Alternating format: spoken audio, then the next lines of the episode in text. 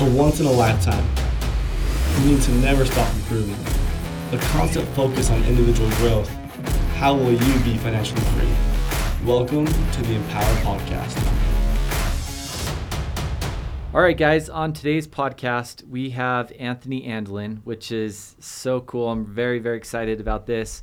This is the second podcast in a row that we are covering real estate. And there's a reason for that. 90% of the world's millionaires attribute real estate to creating their wealth. And so we really want to go deep on this. We're going to have other uh, podcasts on real estate. But last week we had Tyler Bennett, and uh, this week Anthony Andeline. Anthony works with Tyler, and Anthony is actually basically going to be our representative for anybody that wants to uh, invest in real estate with this group. Anthony is going to be your guy. He's going to be the one that does your consultation, helps you find the properties, and just sets up the whole thing f- for you. So it's it's good to get to know Anthony. Uh, he has helped people with over 2,500 properties over the last couple years. So he's very, very experienced. He's in the details, very close with everything that's happening. He has five of his own properties, and then he's been and is an investor on 60 other properties. So uh, definitely well versed in real estate. And so with that, let's uh, let's jump into things. There's a couple things I want to recap from last time just to make sure that um, everybody understood these. We talked about you know, the differences between real estate and stocks. And I just want to quickly go over these and then let's jump into it. Anthony, Absolutely. Get into your background and everything. So, um, kind of context with this too. I, I get phone calls or texts or voice texts from reps saying, Brandon, what's your take on this? What What do you think I should do? Can you teach me about real estate? Unfortunately, I don't have the time to call or set up a call with everybody and go in like really in depth on real estate and what I think they should do. So, part of this podcast was formed in just trying to help people with their financial education. Mm-hmm. And it's one area that I can go and kind of dump any knowledge that I have and also get other experts and then share that so that can answer all those questions in one place. And so, to everybody that's listening, this is an opportunity for me to be transparent and hopefully helpful to you as here guys, here's what I'm doing in a, uh, my own personal life I can't ever endorse things, being an owner of a company and things like that, but I can share openly, here's what I'm doing, and you guys can do whatever you want, right? Right. And so, and we'll get into the benefits of the partnership we have and everything, but just three things to go over real quick leverage, tax benefits, and passive cash flow. So I just want to make sure, I think Tyler went into, he did a really good job on leverage last time that, look, if, if you have $250,000, you can buy $250,000 of stock with real estate, if you have two hundred fifty thousand dollars, you you might be able to buy two million or one million of real estate, right? Correct. And so that's what we're meaning about leverage is you can just buy a lot more in real estate than you can with stock with the money that you have. And that principle of leverage, obviously, you're diversifying your risk as well, right? Because that 250,000 in the stock market, if you're saying, "Hey, I want Tesla stock or Apple stock or Amazon," right? We hear about these big companies, that's great, but you're in one place. Right. Right. Yeah. And so if something happens in the market, which there's so many things that can happen in the stock market, whether it's a presidential tweet, right, or a terrorist act, or economic concerns, or a virus that hits unexpectedly, right, and we can see these hiccups in the market. I like to use this example that the stock market's like buying a Ferrari, right? It goes really fast and it can slow down really fast, right? Right and it corners quickly, right? So you see these stocks and they go up every day and they're going down every day and they're very volatile, right? Real estate is like this freight train that's going 70 miles an hour. And when you hit the brakes, that freight train doesn't just stop, right? It's still mo- moving because of the momentum it's carried up over the previous amount of time that it's been going. Sure. Right? And so real estate gives you something where if we start looking for the right economic factors, we can sense volatility coming and we can make adjustments to our strategy accordingly, where we can wake up tomorrow morning and the market could already be down, you know, 20%, 10%, 5%. Yeah. Right? And so real estate, then also the fact that I'm leveraging and I'm putting that 250,000 into five houses, right? Those five houses can be located in different markets, different cities that are going to perform differently. I could diversify in the same city by buying different sizes of homes, right? a 1,500 square foot home, a 2,000 square foot home, where I'm not com- looking for the same tenant to occupy each of those properties. Is another way to diversify. Sure. And that on that point, that's actually a big reason why I sold all the stock that I was personally managing last year is I just couldn't handle the ups and downs and you know, I'd, I felt pressure to always be watching it. Do I need to shift out of this stock and over here? And it's, I need something that I can set and forget. Correct. And for it to be truly passive. And this model, like the train model, is uh, affordable housing, right? Like houses between 200 grand, 350, what you guys specialize on. Whether the economy's up, down, sideways, whatever, there's always a need for that. That's why I personally have invested in that. Why I have multiple homes with you guys is because it's set it and forget it. Whether the economy's up, down, whatever, people need houses that they can afford rent in, right? And everyone needs to be a proper steward over the investments that they have, right? And it does take a little bit of time attention to check up on them periodically. Sure. But there's a difference of an hour a month or an hour every other month versus I need to be doing it hours a day. Yeah. Right? And one of the things I love about Empower and what you've created, Brandon, and for everyone that's listening, you're you're already accomplishing the hardest part of investing, which is earning the income and the savings to then go invest. Right? Totally. Yeah. You guys are in an awesome situation where you're actually earning great wages. Right? And with that, then you have the ability to save as you're disciplined to then invest. Most people, the they, the, you know, the issue is if I had the money, I know what I would do with it. Sure. Yeah. Well, you guys have already solved that issue. Yeah. So, for all the reps that are listening, congratulations. You put yourself with a great place to succeed.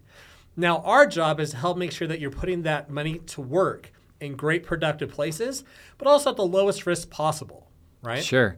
And that I'm passionate about that subject because a lot of people know my story. I sold for seven years, made really good money the whole time, but didn't have anything to show for it when I left. Right. And so I'm just trying to be the guy to be like, don't do that.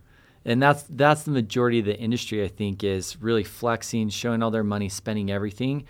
And I think if you do that, then you wasted your time in door to door, whether it's this company or somewhere else. This opportunity is an incredible springboard to help you with the rest of your life. And it can be if you just, like you said, you make the money and you dump it into investments, it's going to set up the rest of your life. So thanks for touching on that. Uh, the second thing I just want to cover is tax benefits. I don't think we we covered this uh, very well last time. Um, so maybe you can walk us through a situation. I think a lot of people don't know what depreciation is, or they've never, you know, they've never had to deal with it. They've never had that write off when they go do their taxes. So could you walk us through an Absolutely. example of depreciation? So let's kind of give you just a basic overview of tax benefits, right? Uh, one thing to keep in mind is that the tax laws are constantly changing.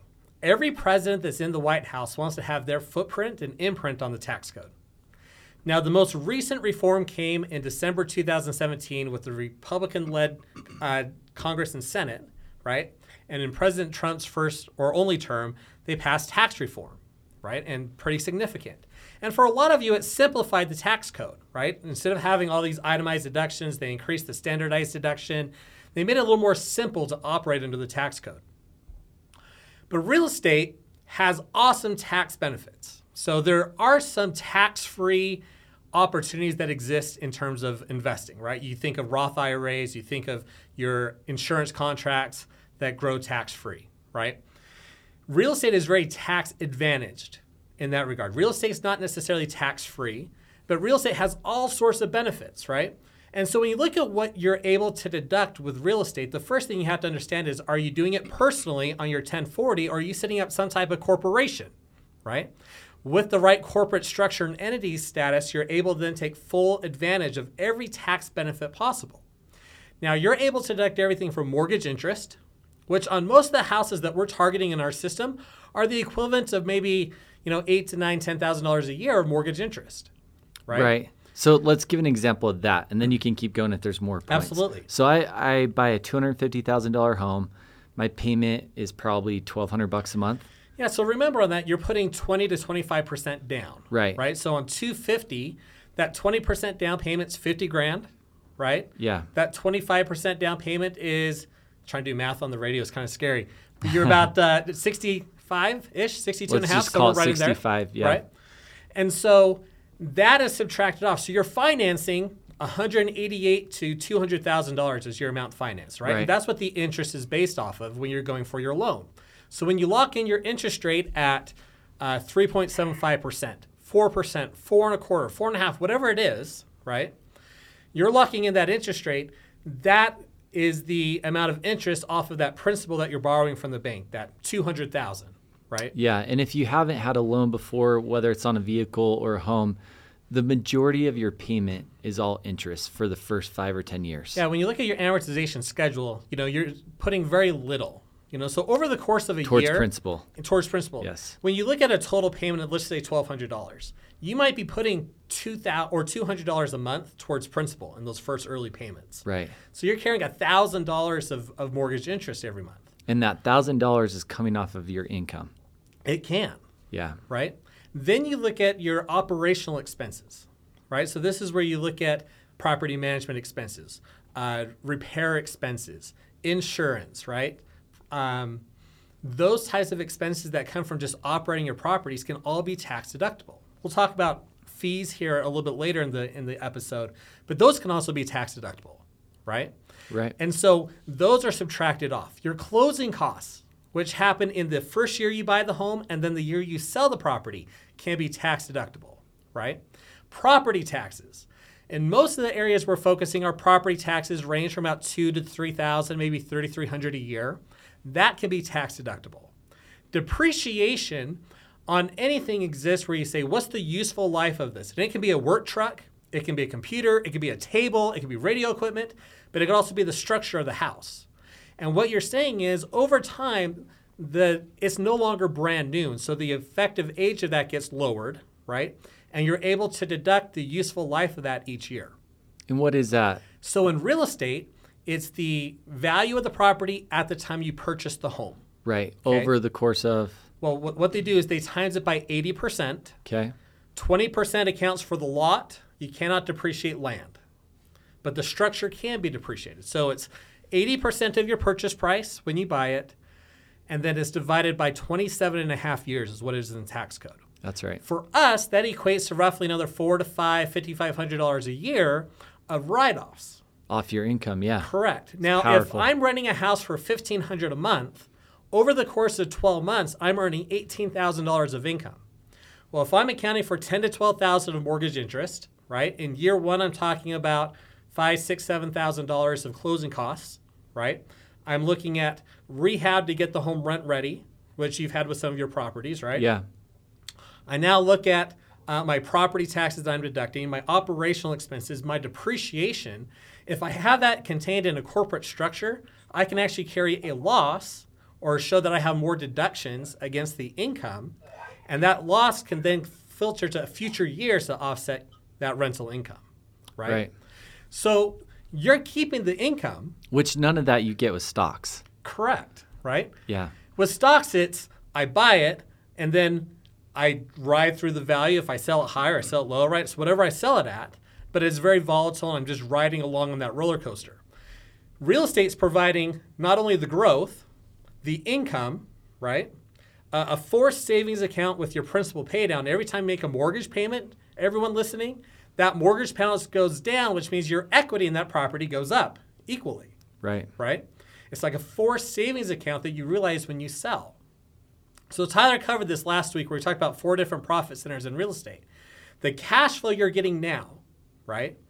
The tax benefits we get the next spring when we file our taxes, right? Yep. We get the principal pay down and the appreciation when we sell that property at some point in the future. Yeah. Right.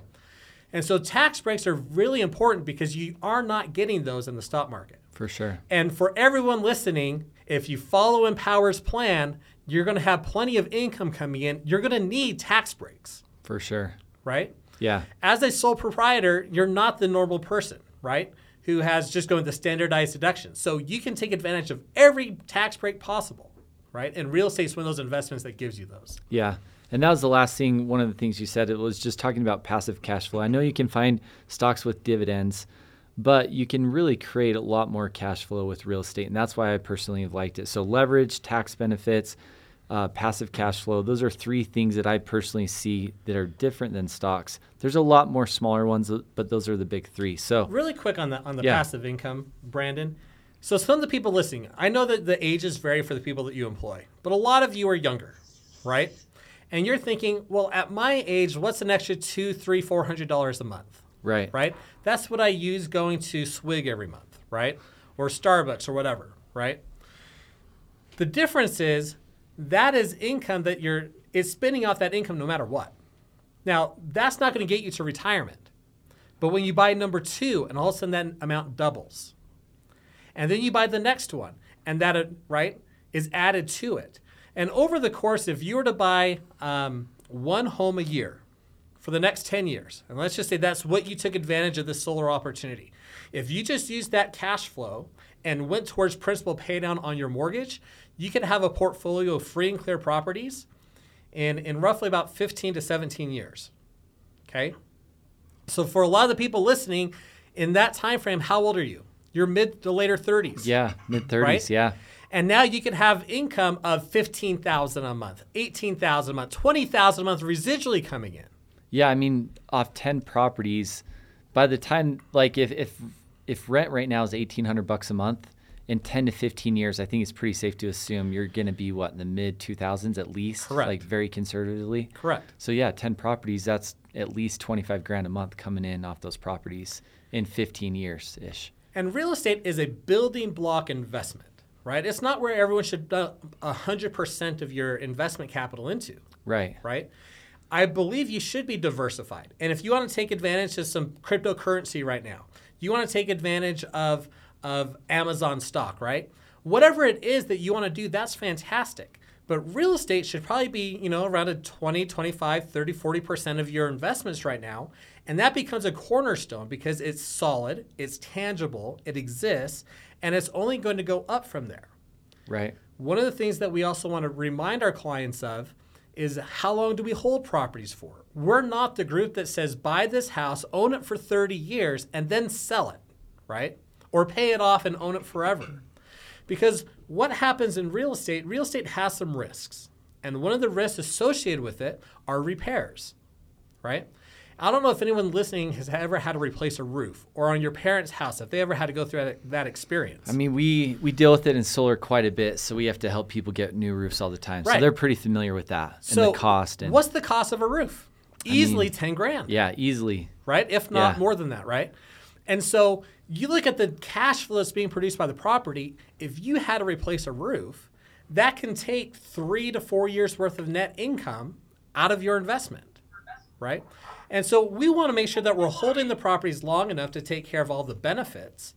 But we also want to sell them before our investors have to encounter replacing a roof Sure. or a furnace or an air conditioning unit. Hence, right? fo- focusing on newer homes, right? Right. Which so new properties out of the get go allow us to hold them longer without that. And then we sell when the market conditions tell us to. But healthy turnover in real estate is positive because it allows you to continue to experience that growth. Yeah. Take your initial contribution and your growth and then magnify your purchasing power the next go around. Basically, move up in leverage. So let's say I have those 10 properties in 15 years. I started when I was 22. Now I'm 37. And those are all residential homes worth 250, right? Correct. Now maybe I move into multi-housing or homes that are five to 600 grand or whatever. Correct. Yeah. That's a pretty common question. Hey, I want to get into the duplex now. Well, that's great, but let's start from the beginning. You're a beginner in real estate investor. Let's get you solid assets, solid properties that we know are going to perform long term for you. And then you can graduate with more experience, right? You mentioned in my bio that that I have 60 partnerships, right? That I've set up and, and properties that I own in those partnerships. Yeah. I didn't just start out of the gate saying, hey, come partner with me and let me find these partners to work with, right? I had to build experience, both in helping clients transact properties, but also on my own, right? And as you gain experience, then you're able to go into different types of properties. A duplex is going to have different complexities and different potential issues and risks than a single family home, right? Because I'm typically dealing with probably a property that's a little bit older in age. Sure. I'm dealing with a lower amount of rent, which means the person occupying that property isn't making as much income. So, what's the risk that they aren't able to pay rent? Yeah, maybe higher risk tenant. Correct. Yeah. I might factor in a higher vacancy rate because I'm turning over that tenant a little bit more frequently, right? So, when everything's occupied and going well, they pencil out extremely well, and people think, I want more of those, right? But starting out, it might be, you know what, let's make sure I get the right properties first so I can graduate into other types of real estate. Yeah, yeah, I think that's a good call. with that, you just talked about your background. Let's kind of transition there. Tell us a little bit about yourself, your background, and then how you got introduced to Tyler. Yeah. So I uh, went on an LDS mission to Hong Kong. I came back, started studying business management and finance. Um, never graduated because I realized school wasn't the place for me. right. And that probably relates to a lot of people yeah, listening. I'm sure there right? are. Um, so I started going to work. I started as a, a loan officer. Um, that led to uh, my first kind of taste of the real estate world. And then I started working for a financial services firm. Uh, at the time, right before the recession hit, we were the 19th fastest growing company in the state, doing some awesome things. Uh, then the recession hit. And when the recession of 2008 hit, real estate around the country plummeted 25 to 75% loss of value in, in three to four years. But it created a wonderful opportunity for investors to start buying real estate that was on sale. And so I was in, introduced to a group back in 2009, and that's where I met Tyler Bennett. Okay. Uh, he was the one controlling their lending team at the time. Uh, and then as we were in that company together, he grew into uh, operations and kind of running things with his business experience. He's a, a fantastic businessman. Um, I transitioned from doing uh, presentations around the country, training clients and, and marketers on their system and how it worked. And when they didn't need me to do that anymore, I started selling. And when I was selling, I was in any given year equaling about 30 to 40% of the properties that were closed just by myself in terms of my own production with my clients. Wow. So it was number one. And I did that for a while. And uh, that's where Tyler Bennett and I have uh, worked together since. Cool. Um, the reason why we're back together and the reason why we're here with Empower is because, again, we see a fantastic opportunity for your reps and these your people that are working for you to say you have great income, you have the ability to transact, uh, whether it's pro- uh, stocks or Bitcoin or properties, right? You can make several investments a year if you do it correctly. And so we want to make sure that, again, because real estate can be such a cornerstone asset in anyone's portfolio, we want to focus on, and our, our goal is produce great income with the lowest risk, right, to the portfolio to maximize our gains in the future and really set up our clients well for retirement. And you talked about diversification. We'll have somebody on that's going to talk about crypto on this podcast. We'll have multiple people talking about stocks. So hopefully everybody's exposed to everything because I think that's very important too. Let's get into if if there's a rep out there, he wants to get into real estate, he wants to get a home with you guys. What's the process like? Yeah. I am so one of the other things that you get, you get some exclusive benefits because you're part of Empower. Right. Uh, one of those is you get access to me. I am the, uh, you can call it the account rep, the manager. I'm your guy, right? And uh, the way that Tyler and I have set it up is you get me any time of day, whatever you need. I'm working with Empower. Yeah, okay? I love that. I was so excited about that. Just to have somebody full time that anybody could call in our org. So when you have questions, I appreciate reaching out to Brandon, but reach out to me right? I'm your real estate guy in terms of setting up the plans and going through it. So what we do is we reach out, we schedule a first consultation. That first consultation is getting to know each other a little bit. All right, who is this person? What are their goals and objectives? How are they doing in your business right now? What type of income are they earning, right? Um, how much do they currently have set aside to get into a property? Right. Right. Um, then we once we figure out what it is that you want to accomplish, we start giving you an introduction to the system. And Tyler's done a great job with that, and and we'll have some future conversations and recordings about that as well. Okay. Uh, for our, your reps to consume. Once we go through our system and how it works and, and answer questions, the next thing we want each of your reps to do is get pre-qualified. Now, when I look at any game, whether it's basketball, whether it's football, whether it's chess, whatever the game is, the most important rule that exists are, is the field of play because that sets boundaries, right? In basketball, I know that it's a 90 foot court, right? Yeah. In football, I know I have 100 yards to cover from end zone to end zone, right? But it sets boundaries of then what can be done inside of it. And getting pre qualified is what sets the rules or the boundary for each of your reps, right? Because it tells us are there purchase price limitations that we have to focus on? Uh, what's your credit score? Is that going to affect um, how much we have to put down to make the deal work, right? Uh, it could be, hey, I have, I, I'm well qualified, I have the resources, I want to get three homes at once, right? That pre qualification just sets the parameter of what we can then go execute, right? So we want to make sure everybody goes through that process of getting pre qualified.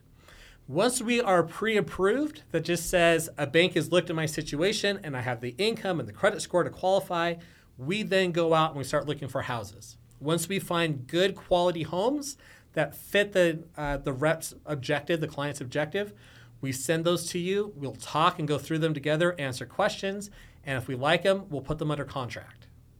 Once we're under contract, our purchasing time is about 30 days. And, uh, well, let me say that, clarify that.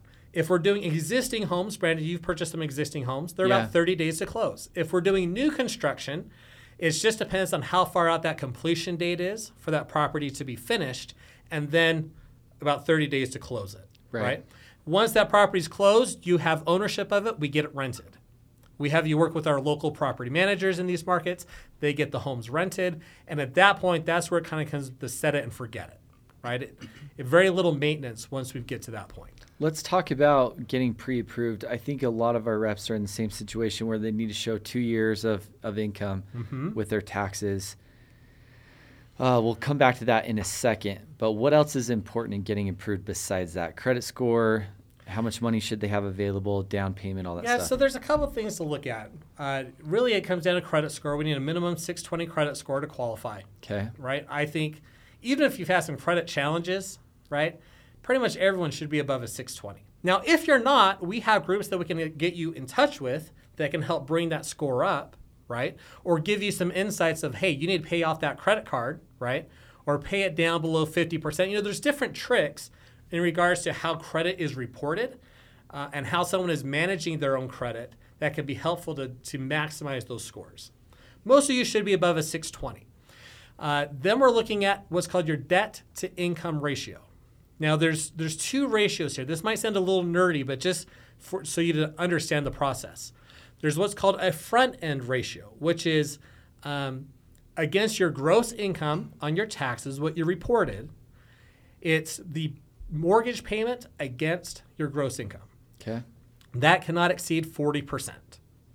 Okay, so again, that might affect our purchase price a little bit. Um, and then there's what's called the back end ratio, which is the total debt on your credit report divided by your gross income. And that cannot exceed 50%. Can you give us an example of each of those? Yeah, so let's just say I'm making 10000 a month. Okay. right, of, of income.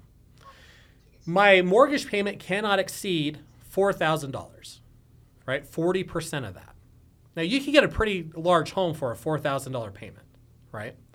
But my total debt, this would be student loans, um, credit card debt, car payments, other mortgages, cannot exceed 50% or $5,000 of my $10,000 of income Yeah. in total payments. Okay. That's Right. helpful.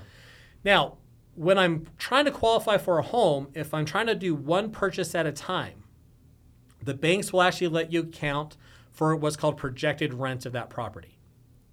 And so let's just say my house is, is 1500 a month in rent, okay?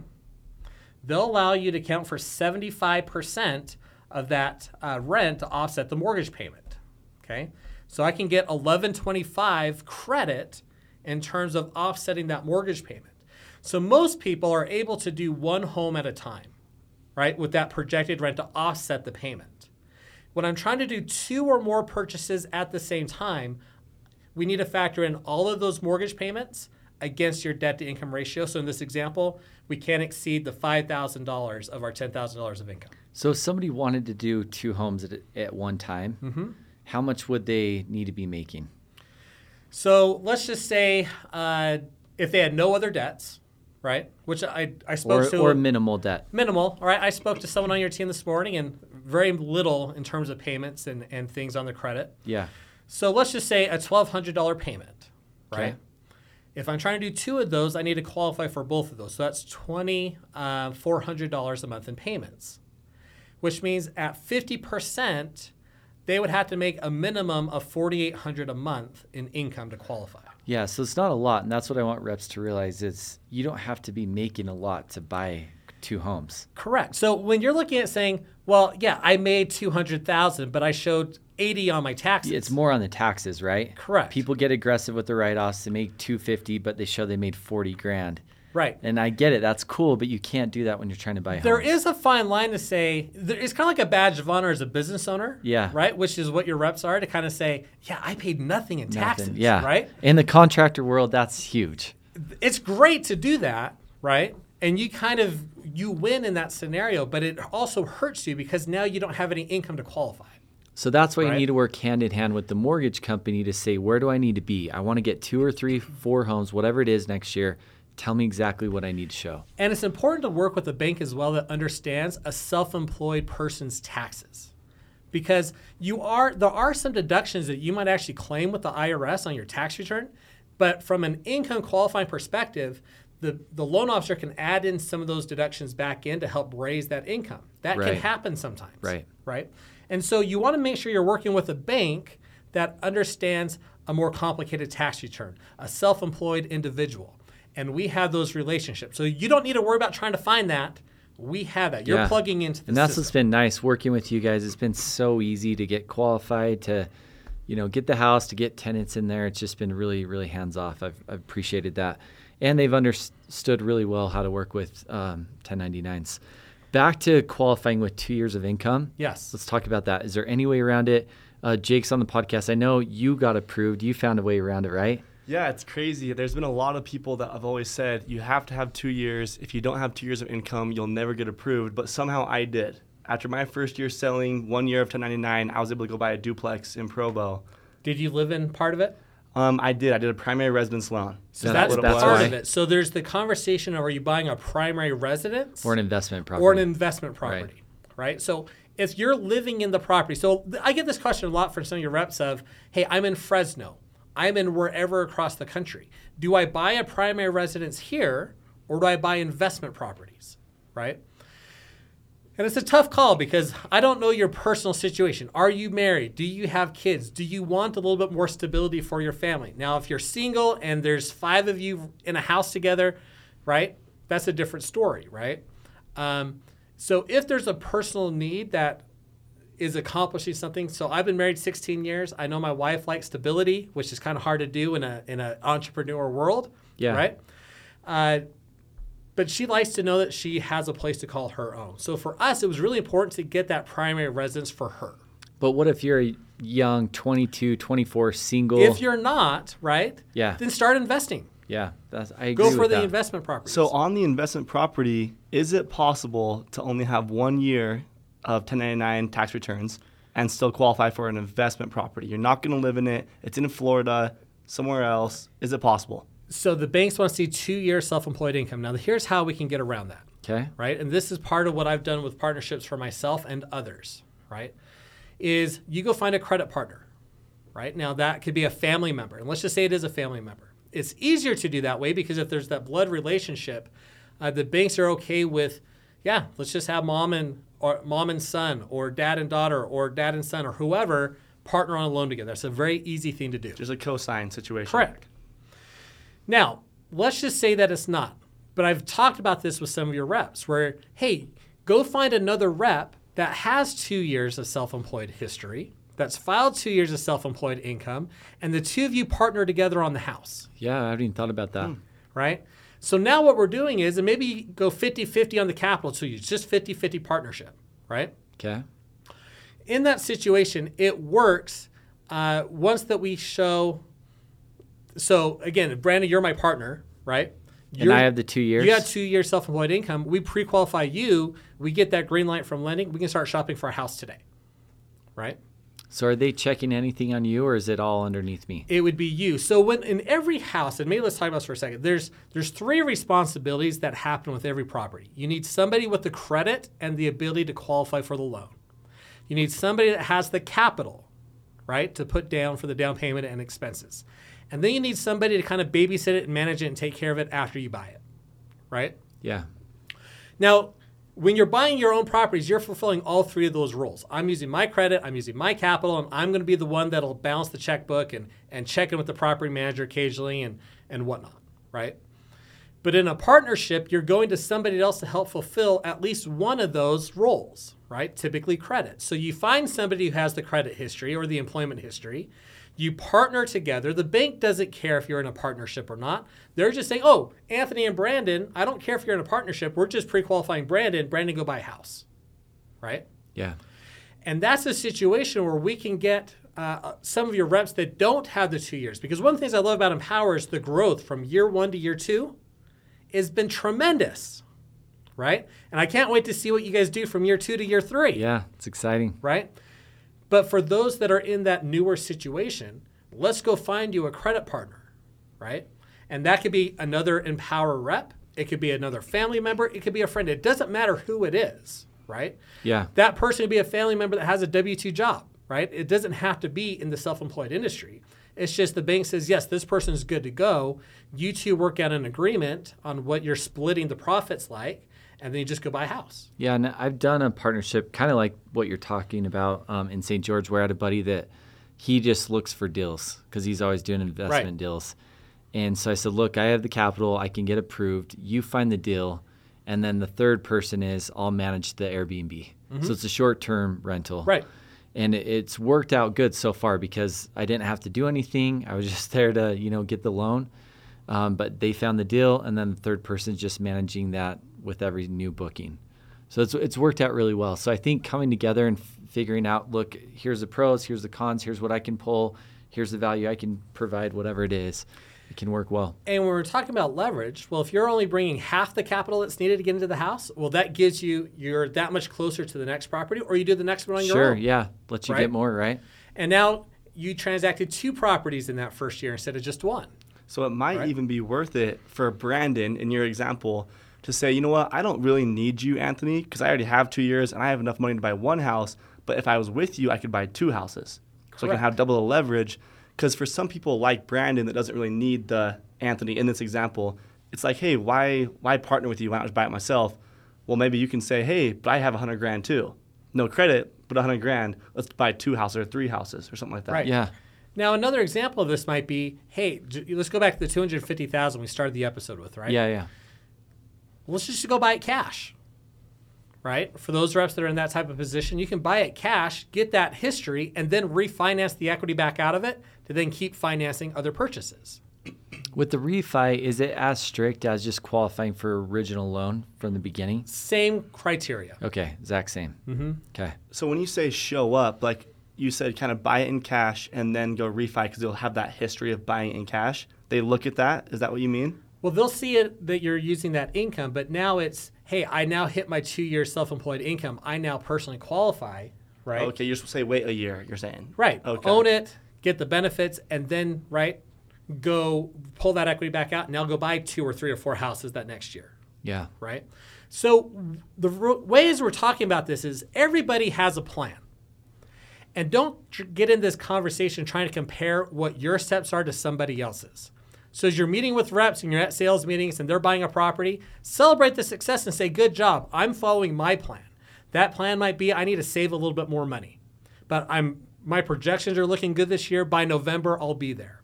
Maybe it's I need to file my 2021 taxes next spring to then qualify. Maybe I look at partnership scenarios. Maybe I'm already there, right? But let's meet and have the conversation so everybody has a plan, right? And what your next steps are.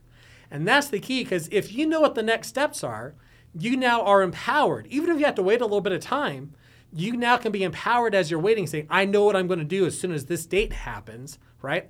This is my next step. Yeah. Right. I'm glad you brought that up. I think that's a fantastic opportunity. If somebody doesn't have two years, go find somebody that does and partner up on something. You're salespeople. Right? Right? Yeah, Sell figure them on the opportunity of Yeah. partnering and why it's a great opportunity to partner with me versus somebody else, right? Totally. And something I've learned the last year is I'm part of a real estate investment group in Salt Lake. I'm part of a real estate investment group in Utah County. And so many people that have just looked back at their 20 year career in investing are like, it doesn't matter so much the deal, just get in. Get in and start investing. That's where you really start to learn, right? It's not about, and Tyler says this a lot, it's not about timing the market. It's about time, Time in, in. the market. For sure. And if you listen to last week's episode again, where he talks about the 4 million units that were short nationwide based off the current demand levels, Yeah. everyone wants to get into real estate. Having a group that actually has connections to make that happen in this market and economy is a huge advantage over others, sure. right? So get in, however you can get in. Because what's going to happen over the next six months, 12 months, right? In terms of growth, right? We're going to continue to see double digit type appreciation numbers in real estate because we have to make up this shortfall. In basic Yeah. economics, supply and demand, when demand exceeds supply, prices go up. And if you're listening to this, I think you could spend five minutes on Google and just go Google housing shortage, and you can see what's happening. I mean, new construction has been going down every single year, but we need more houses, and so it's creating this atmosphere. And people are like, "Why is housing spiked so much in Utah?" It's well, we don't have any new homes to put people in, right? There's no inventory on the market right now, and so it's exactly supply and demand. And when you look about how are they trying to fix that, they're building these high density projects. Now it's awesome for the developer because they can take the same five acres of land and put in 50 units instead of five, For sure. right? Um, but it's affordable. It's what people can get into, and at least it's something, right? Right. When you look at the reasons why people have cash to put down, whether it's incomes are up from pre-COVID, right? We have stimulus money that people receive that they haven't spent. We have equity in properties that have gone up over the last decade, right? People have cash to put down, to be cash buyers in the marketplace. And so having that resource isn't making you unique anymore, right? So how can we be more competitive? Well, it's finding the right team and the right groups with the connections to get you in, right? Yeah. So you can take advantage of that growth in the next 12 months. So here's a question I know a lot of reps have is because I think the default that I notice is everybody wants to invest where they're at, whether it's in Fresno, where they're living, or they're from Utah. Everybody wants to buy in Utah. So if I, if I came to you, Anthony, and I said, "Look, I'm thinking about buying this townhome in Provo or Utah mm-hmm. or Orem, wherever," versus you guys finding me a property outside wherever the best deal is, how are you going to break that down? How how am I going to know if I should buy this one in Orem versus one of the ones that you guys find? What are we going to look at? Yeah, so first thing that we're going to look at is just purchase price. Okay. What's the townhome in Orem going for right now? 400 grand plus? Yeah, probably at least that. Um, and that's not for that's not a great property by the way. Right? That's not like your your top tier quality. That's just a basic townhome right now. Versus I can get into a, a new build single family home for 225, 230, 250. Right? Now when you're buying it as an investor, 20% down, let's just use some the entry level, right? 20% down on 400,000 is $80,000. Now I need to add in closing costs, fix up costs. My all in amount's probably going to be pushing 90, 95 grand, right? If I go into these other markets, 20% of 250 is 50 grand, and my all in is 60, right? So I'm saving $30,000, right? That is halfway to my next purchase. Yeah, twice as fast to the next Right. property. So that's one thing I'm looking at. I would look at the age of the home, right? What does it rent for? Um, this is a good metric that I like to use for everybody, which is take the uh, purchase price of the house, right? So let's just do this right now. I'm going to open up my calculator, okay? Let's just say that townhome in Provo is going to rent for probably two grand a month Okay. right? So 400,000 and divide that by my rent. So that's the purchase price divided by the rent. And I get a factor of 200. So that's like this ratio of rent to purchase price. Okay? Is there a name for that metric? Uh, people call it like a rent multiplier. Okay.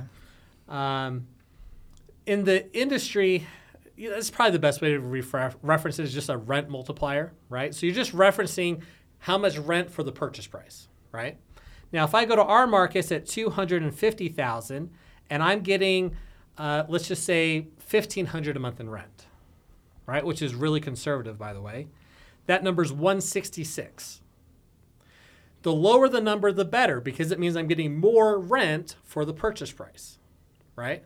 Yeah. So if I'm now saying everything else being equal, and I have the cash to do it in either market, I can get four hundred thousand dollars of real estate on a townhome, right, for two thousand a month in rent, or I can get a two hundred fifty thousand dollar brand new single family home for fifteen hundred a month in rent.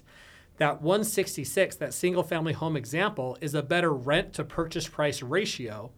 So dollars and cents go where you can get better rent to purchase prices. Yeah, makes sense. What What's your favorite metric, or what metrics do you look at? So Even a- on your other sixty. Yeah, there's a couple things that I, I like to base it off of. One is what is my total investment?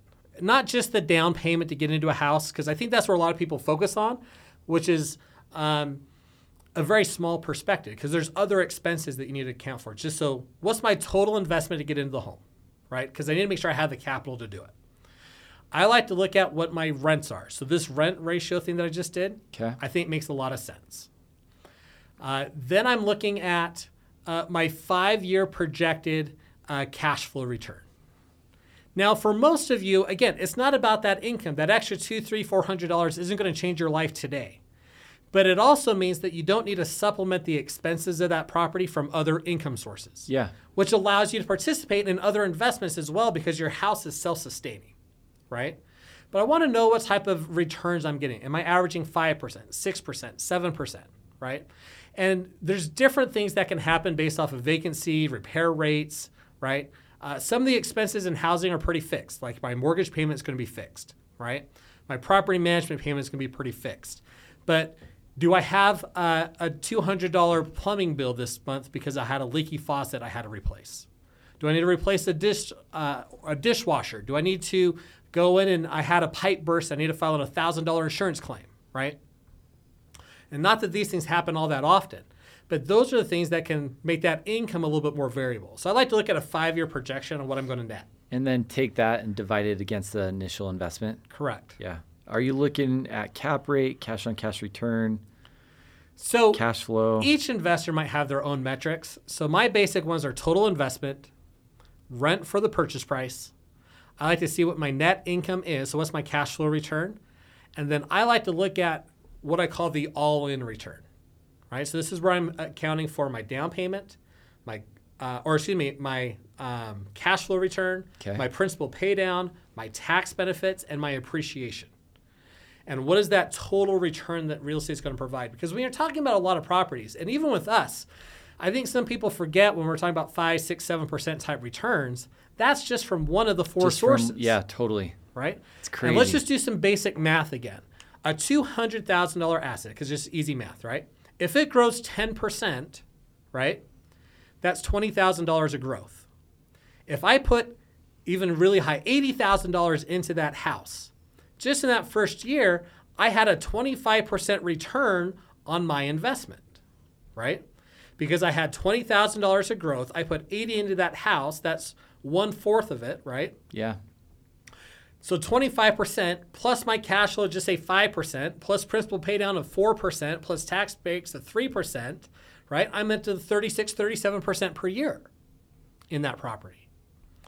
And that's where you start measuring real estate against some of the other investments that exist. You're not earning that in the stock market. sure. And if you are, you're in a really high risk, high volatile type of stock that get out now while it's up because you're not going to see that type of continued sustained growth Yeah. before you lose, right?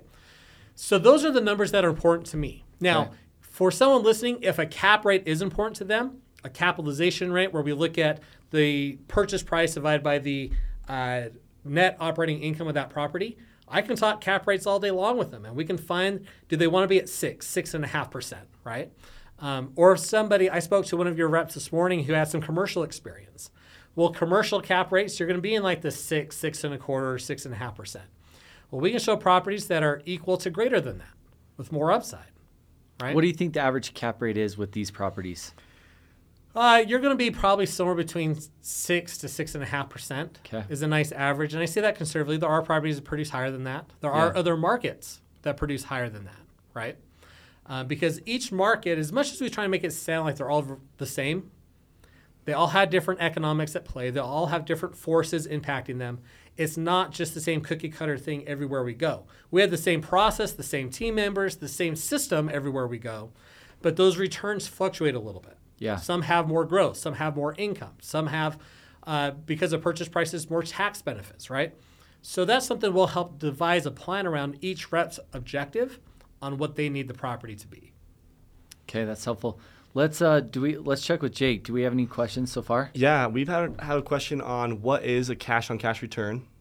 And they want to hear an example of a cap rate analogy of like, how do you get that 6%? You said the total value of the house and the net rents, right? So they want to hear a number example of that. Yeah. So, uh, cash on cash return is the net income that you get to keep divided by the total investment you made into that house, right?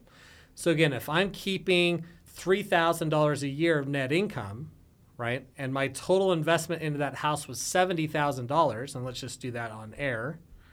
Again, it's always scary trying to do this live. We're at 4.28%, right? Annually. Annually. Yeah. And so that number could be 5%, it could be 6 it could be six and a half, right? But that's just what it means. It's what's the net income that you're keeping divided by the total investment that you put into that house.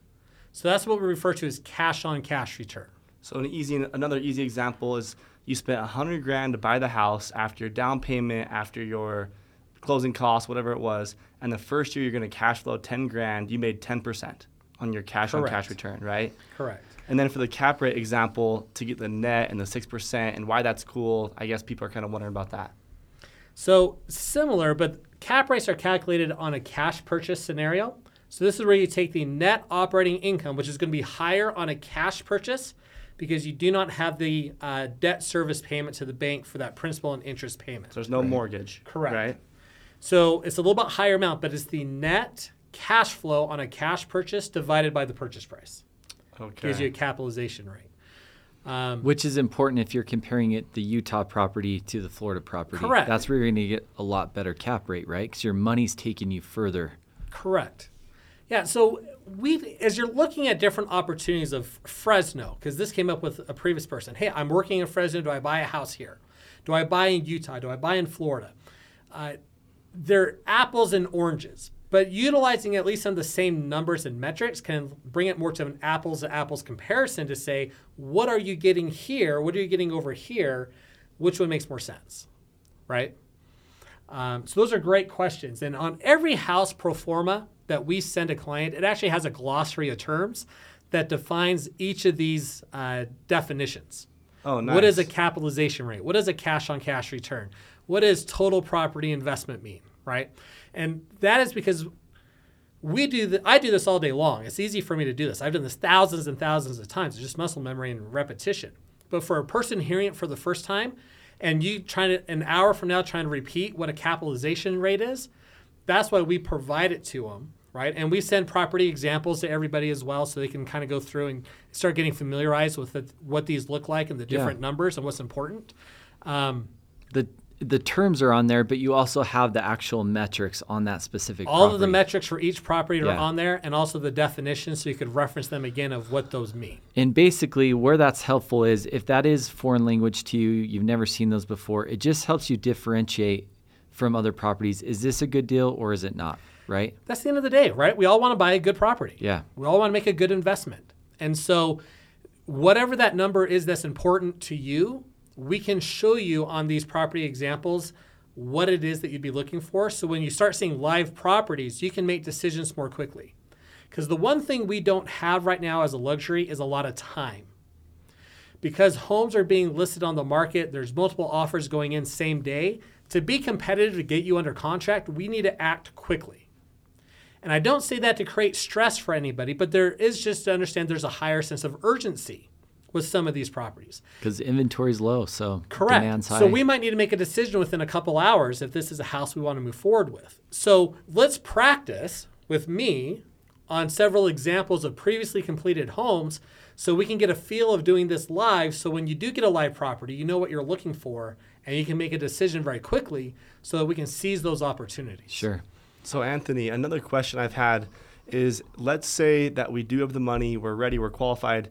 Is there houses? Is there inventory? I know we're low inventory, but if, let's say, hey, I'm ready to Anthony, I want to buy a house tomorrow. How long is that going to take me to actually get a good house into my hands? So that's a good question. We are not a fund. We're not sitting on a warehouse of inventory that's just sitting For sure. waiting for, you know, Jake say, hey, I want to buy a house and let's walk you down the Rambler aisle. Let's go down to the two-story not like aisle. buying a couch right there, sitting Right? there.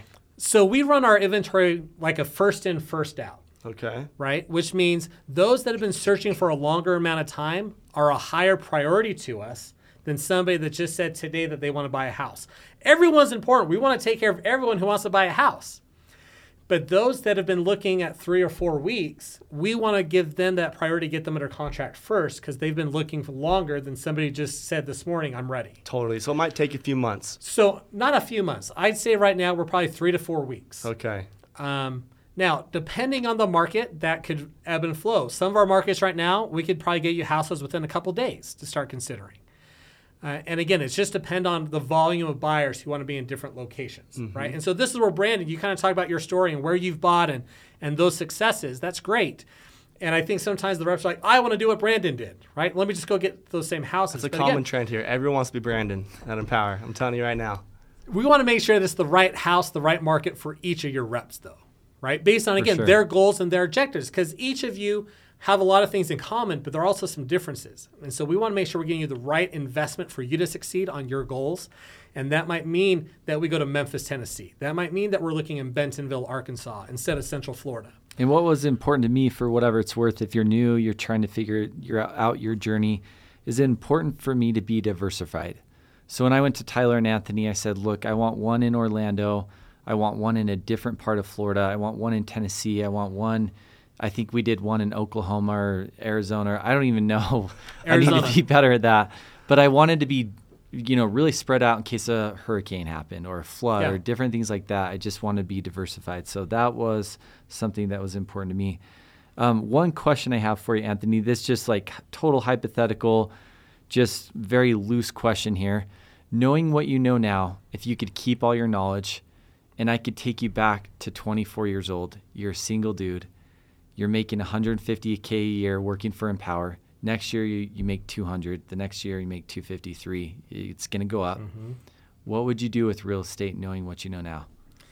I would leverage everything that I could and get as much of it right now. So walk me through an example Just buy, buy, buy. for a couple years. So, and and I'm not a I'm not a fan of like you listen to like Dave Ramsey who's saying go eat rice and beans so you can put money in an envelope and then start doing the things you want to do. Right? Yeah. You guys are young. You're making good money. I think you should be celebrating those successes, right? But there's also being wise and smart about how you invest. Now, um, I pulled up today to your office in a 2009 Kia Sorento that I paid off 11 years ago. Okay. Why am I still driving it? It has 178,000 miles. I could afford to go out and get a Tesla today Yeah. because the money that I'm not paying into a car payment is going into other investments, right? That's important to me. Now, if somebody else says, I want to go buy that Tesla, is there anything wrong with that? Absolutely not, right? But also be smart about it, right? Do I go Sure. buy the one year old model that where the depreciations come off of it a little bit versus buying it brand new off of a lot, right? For sure. So one thing I think do celebrate your successes and this path and journey you're on. And if that means you want to go travel somewhere, go take that trip, right? Live life now because no one knows how much time we have. I'm a big believer of that.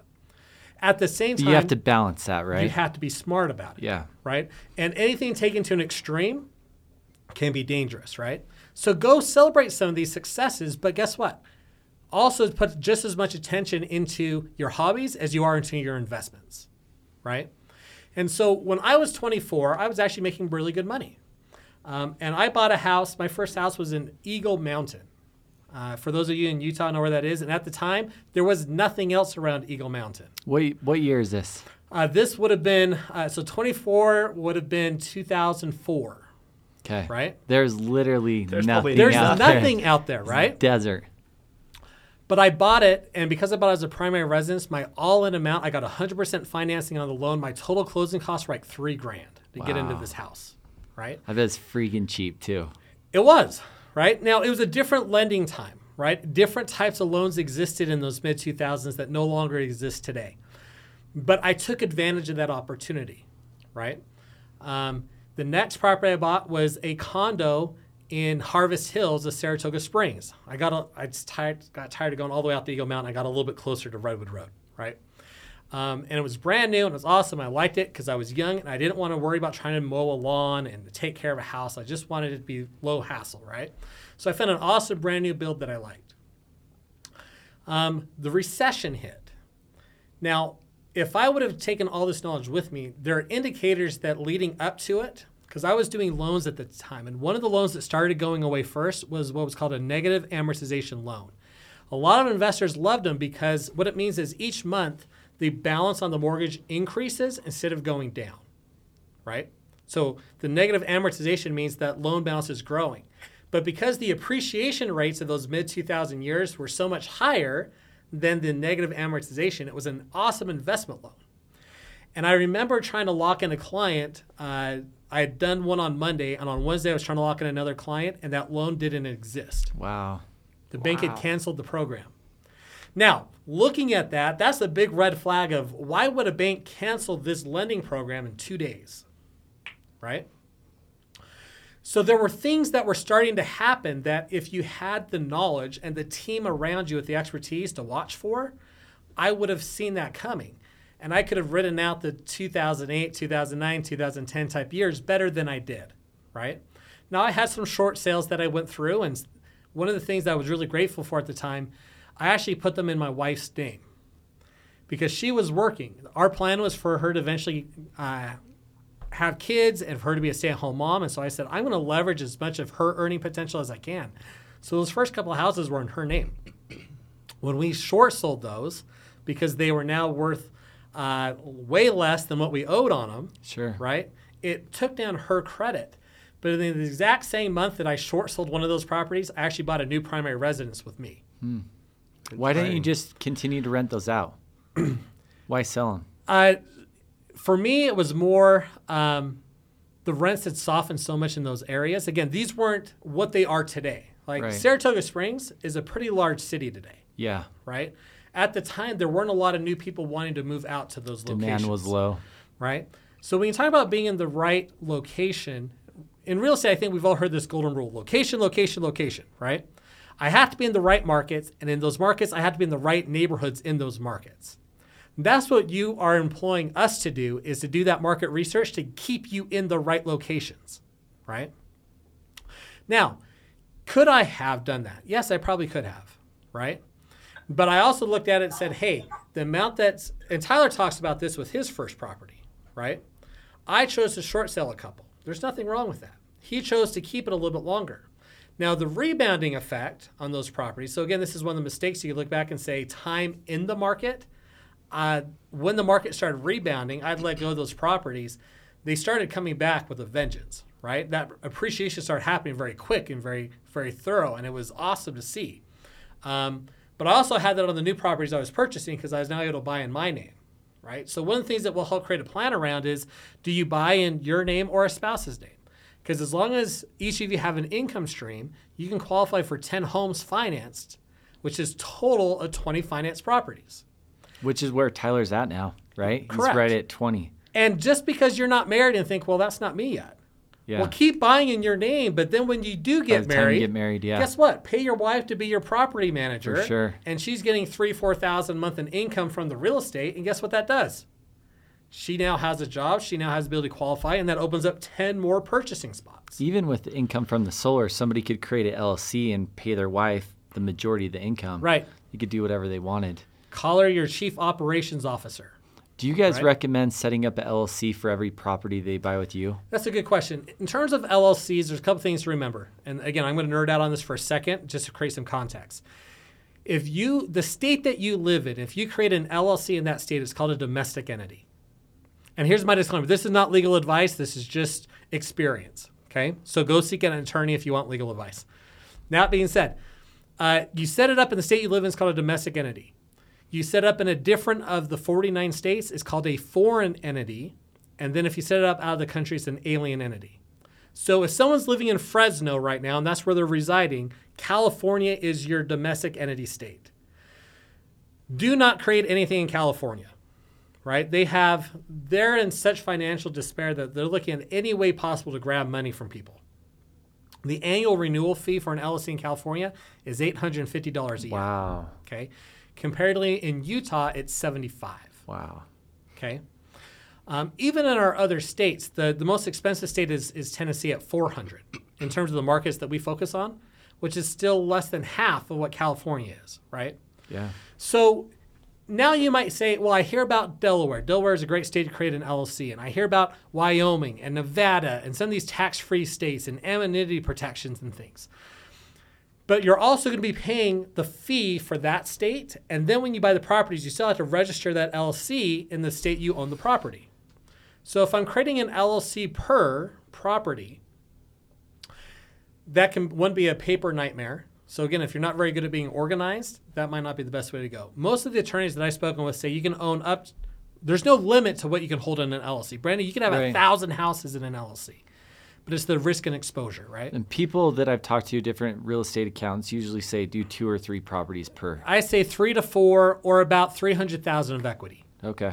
right? Because that's what you're That's trying what to you're pro- protecting. is that equity. and that's why you do it as we're talking about this if you're listening. The reason why you would do an LLC is for protection, right? correct, and tax benefits. to maximize and the tax, benefits, right? yeah. So, So- you get a separate bank account along with that LLC just Correct. for that property. And there's also separate filings on your tax returns for each LLC, right? So I like to say maybe have one for each market because you might have two or three homes in each in market, each state, yeah. right? And say, all right, I have my Florida LLC, I have a Tennessee LLC, I have an Arizona LLC, I have a Utah LLC. And that's a good way to kind of Sure.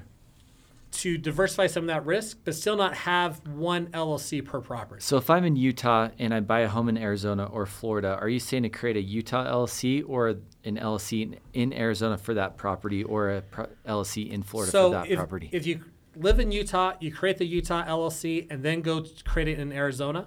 and Arizona. Mm-hmm. What's going to happen is you're paying state fees to Utah and Arizona. Okay. Most of the time, now we have yet to have a client sued by one of our tenants.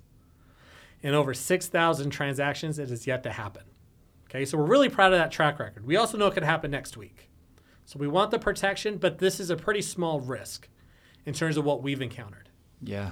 And so set it up directly in the state that the property is located in. That saves you the state fees from paying another state and keeps the complexity of it a little bit more simple.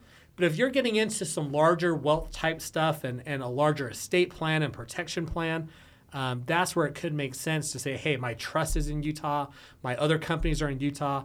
I want my real estate holding company to be in Utah that then owns these other LLCs, right? Sure. There is a point to that, but as a first time investor, we don't need to go there to begin with. Okay. So back to the just hypothetical again, real quick. You're 24, make 150 grand. Get, you know you're going to make a little bit more every year. Mm-hmm. Yep. Just like this quick, skinny version. What would you invest? How much would you live off? So I would, I would, I like to say, um, you know, live on half of it, Okay. right? So if I'm making 175, live off your living expense off 75, Okay. and now have 75 to invest. Now, whether that's into a property every year, whether that's hey, I'm putting 20, 30 grand in the stock market every year, whether that's hey, I want to put a, a an index universal life insurance contract in place, right? Like there's so many different things you can put that money, but have a place for it, right? Now, I I'm of the opinion that you don't want to be putting in money into 10 different places because the compounding effect of interest if i if i'm putting just a little bit into each of those opportunities my compounding effect is going to be much less than if i put more into fewer investments Right. So pick one or two maybe three that you're really excited about and put a little bit more meat into those so you're getting more growth on that You mean like Right. stocks, real estate, life yeah so like if you want to what I put mean. you know 20 grand into bitcoin great go do it right But if don't you, put a thousand in Bitcoin, a thousand here. Yeah, if you're putting a thousand Okay. in Bitcoin and a thousand in Ethereum and a thousand into Apple stock and a thousand into Amazon and a thousand into Tesla and a thousand that I'm saving towards a real estate purchase, right? It's just not getting you much, right? So find a couple that you're really passionate about that you have interest in. That's probably the other piece of advice there, Brandon, is invest in what you have excitement about. Don't invest in something that your your dad at the country club's friend is, you know, this is what you should do with your money, right? Yeah. find what you're excited about because that's what you're going to have better success with and better tracking with and better knowledge about. You're going to consume and learn about it, right? And become an expert in that field. Yeah. And I, I think I agree with that in general, but I also hesitate with that because just knowing that a lot of our contractors are in their 20s, I'm sure they're a lot more excited about crypto than real estate. Correct. And And, that's so why I that's said where I'm like, have yeah. that cornerstone piece Yeah, that is a long-term predictability piece, right? for sure. and then have some of that excess that you can say, now I can be a little bit more wild and adventurous with some of this. Because I've also been very responsible with a good chunk of it too. Yeah, so I think a lot of it is about risk. Like it's good to have high risk stuff, it's good to have low risk stuff. But that's the thing. If you have some high risk op- investments, you need to offset that with some lower Absolutely. risk. And lower risk doesn't necessarily mean lower return either, right? Don't make that mistake thinking low risk means I'm not earning anything. It's just right. Have the right team, right? This the right system. Um, a friend of mine says a system stands for save yourself time, energy, and money. Right? So if you have the right system in place, you can put it in there and forget it, knowing that it's being taken care of because there's thousands of track records behind you justifying it. Yeah. Right? And that's where you can set it, forget it, and allows you to do other things. Right? Right. Well, I know we're a little bit over the hour mark. I'm just going to uh, recap something and then we can do a couple questions. Basically, how it works is we, we need to answer this question from last time. If you call Anthony, how do they make money? They make money by charging a $4,000 acquisition fee. So, for finding the deal, running all the numbers, bringing that deal to, to you, uh, that's that's basically how they make their money. And essentially, I don't know if it can be part of the closing costs or if it has to be paid separate. Do you know on that, Anthony? So we factor in with the total investment number, Okay. but it is paid separate. It's a separate line Okay. item on the closing document. Now, again, because of our relationship with Empower and your relationship with Empower, and this is something we're really excited about. There's no other group that gets this, uh, but we've actually discounted that fee in half. So your reps are only paying two thousand dollars. Which is huge, right? So it's 50% off. I love that. So cool. Exclusive benefit we have, as well as they get an $800 lending credit. Yes. So because you use our preferred lender, again, there's no other group we work with, and we work with other sales groups, other Big solar groups, people, yeah. right? Big producers, they're not getting this. This is exclusive to Empower. That's really cool. Right. Uh, First Colony Mortgage, which which is our preferred lender, will actually give you an eight hundred dollar lending credit off your closing costs as well, It's awesome. um, which is the equivalent of anywhere from ten to maybe 18, 20 percent of your closing costs. Nice. Yeah, I mean, it's just it's huge for us, right? Because our two Y's are financial freedom and individual growth. This podcast helps us accomplish both, but this real estate investment vehicle could help somebody out in their life long term, very much so. And so we want to help them any way we can financially. Those discounts are big, so we appreciate it. And that just it just saves, it allows those returns to be slightly higher, the total investment a little bit less. And if you're listening to this, you're thinking again, reach out to me, right? We'll make sure everyone has my cell phone number, my email address. I will call you personally. We'll set up a time to talk and we will go through this consultation and start creating a plan of your next steps. And again, that could be you're transacting 30 days from now. It could be that we have to wait till next year. But let's get a plan in place so as you're making this money and you can take advantage of this opportunity to make good choices with it. They're going to benefit you way into the future, even if it you want your investments to outlive your uh, your time doing solar. Definitely. And real quick, uh, Anthony's number, we gave it on the last podcast, but it's 801 550 4910. We can include that on the notes too. Uh, Jake, is there any questions? I think Anthony, I mean, you've been awesome. Seriously, thanks for being here. Thanks for all you do for Empower. But you just hit one of the questions right on the head. Links asked, I know that you have to have at least two years of tax returns to start with you guys. Should we be reaching out to you now before that time, or should we wait till we're closer to the two year mark? Let's still meet. Let's still meet. right? Okay. Even if it's, hey, we now have a relationship built. I know who Link is. He knows who I am, and that connection has been made. And even if it's great, we're going to follow up in six months. Now he's on my calendar that we're checking in in six months. so even if he's right? 18 months out or a year away, Yeah, let's give still a call. create a Why plan. not? Let's figure out what his steps are and what it looks like. And sometimes we are surprised, right? And again, he might get excited about saying, "Hey, I could get somebody to partner with me, and we can get going sooner." I agree Right. with that. I think it, you know, if I'm in that situation, I think printing off a pro forma and sticking it on my bathroom mirror or my wall just to say, I'm, I'm going to buy a house. I'm going to buy a house as soon as I can. And it's so powerful to visualize what you want to create in your life. The other thing is maybe some of your roommates say, Hey, what's that? And you're like, Oh, I'm going to buy a house with these guys in the next year. Well, what do you need to do it? Maybe end up partnering with somebody just by asking about it. I don't know, but I know for me throughout my life, especially the last 15 years, just looking at my goals and visualizing me having that or me working towards that that goal has been huge. So I would make the call sooner than later for sure. Absolutely. But at the same time, when you're ready, we'll be here. So I'm not going anywhere, and uh, I'll be here to take care of Link and everyone else uh, who's listening when they're ready. Yeah. But I I would still, you know, stress. Let's meet sooner rather than later to at least create a relationship and start figuring out what your options look like and and creating and mapping out a plan. Cool. Anything else, Jake? Yeah, the last question was these guys want to know. We talked about income, how you have to have income to have not to be able to qualify, opposed to debt to income and different things like that.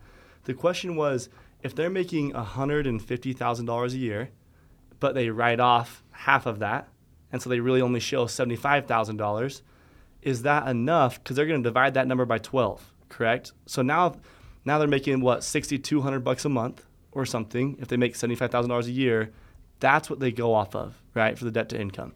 Correct. Now, in that scenario, you're saying you're $6,200 a month in income, Okay. right? And again, times 50% of that, that's our total ratio, 3125. So that's the number where you say my total expenses on my credit report cannot exceed 3125, right? And I can if I'm doing one house, I can count the projected rent of say $1100 to offset that. And that essentially is going to wash out the mortgage payment, right? So even for someone that said, "Hey, I made 150, I'm only showing 70, 75," we can still get you into housing. Like, don't feel like I've disqualified myself because of, of what I've done in my business to limit my tax exposure. I almost guarantee that there's a way to get you qualified there, right? Now, uh, again, we have to have that two-year income thing, but once we have that done, again through a partner or yourself, the income side of it it doesn't take a lot of income to start qualifying for these purchases. So it could be 75,000 or less even, 60,000 or whatever it is. You're We- probably around that mark you're getting a little low, right? We qualified a grandma on between Social Security, um, some investment income. She was making about three thousand a month, and we got her into an investment property. Wow. Right. Awesome. As again, as long as you don't have a ton of debt, right? Mm-hmm. Like if you have fifty thousand dollars of credit card debt that you're paying on, well, it might be a different story. But again, let's figure that out. And if that's part of your situation, then that's part of the plan is going to be let's get that paid off. So some good Right. advice for these guys is say take that money that you actually your net, not your gross, what you actually say you're taking home, because that's what the IRS cares about, Adjusted gross income. and then divide it by 12. And as long as that's around 3,000, 2,500 or more, you'll be okay. You'll be Well, getting the it, properties. kind of depends if they have a primary residence already, because Yeah. then they're going to factor in that mortgage. That is going to be different so again. That's on that credit report, Yeah. right? So if mm-hmm. they have a, a fifteen hundred dollar mortgage payment, we have to count that. But Or if that's they have a part car of that loan. three thousand. If you have an eight hundred dollar car payment right now, that's part of that ratio, right? But let's walk through it and see what your situation is, and let you know where you need to be. Yeah. Right? My my guess is for a lot of our reps, if they don't have a house yet, it's probably not going to be that hard. Is assuming they have the two years, right? Correct. Because it's like maybe you have a car payment, a couple hundred bucks, maybe you have some credit cards, a couple hundred bucks. Like you don't have a lot in payments monthly. Most of your people are still young enough in their financial lives that they haven't racked up massive debt yet. Yeah. right? And even yet, I have a, a forty thousand dollar car uh, balance that it's owed, but it's an eight nine hundred dollar payment. Well, you can still qualify, Yeah. right? There's still a way to make that work, and so uh, let's meet. Let's go through the scenarios and let's show you what's possible, right? And again, that's that pre-qualification step. There's no cost to it. It's just a little bit of time, and you know maybe it's a little painful if you don't know where your financial documents are. But most of us are pretty organized with that. We know where our tax returns are, or I can call my accountant to get them, right? Um, we can uh, have a secure link to upload them to the bank, and let's get that analysis done. For sure.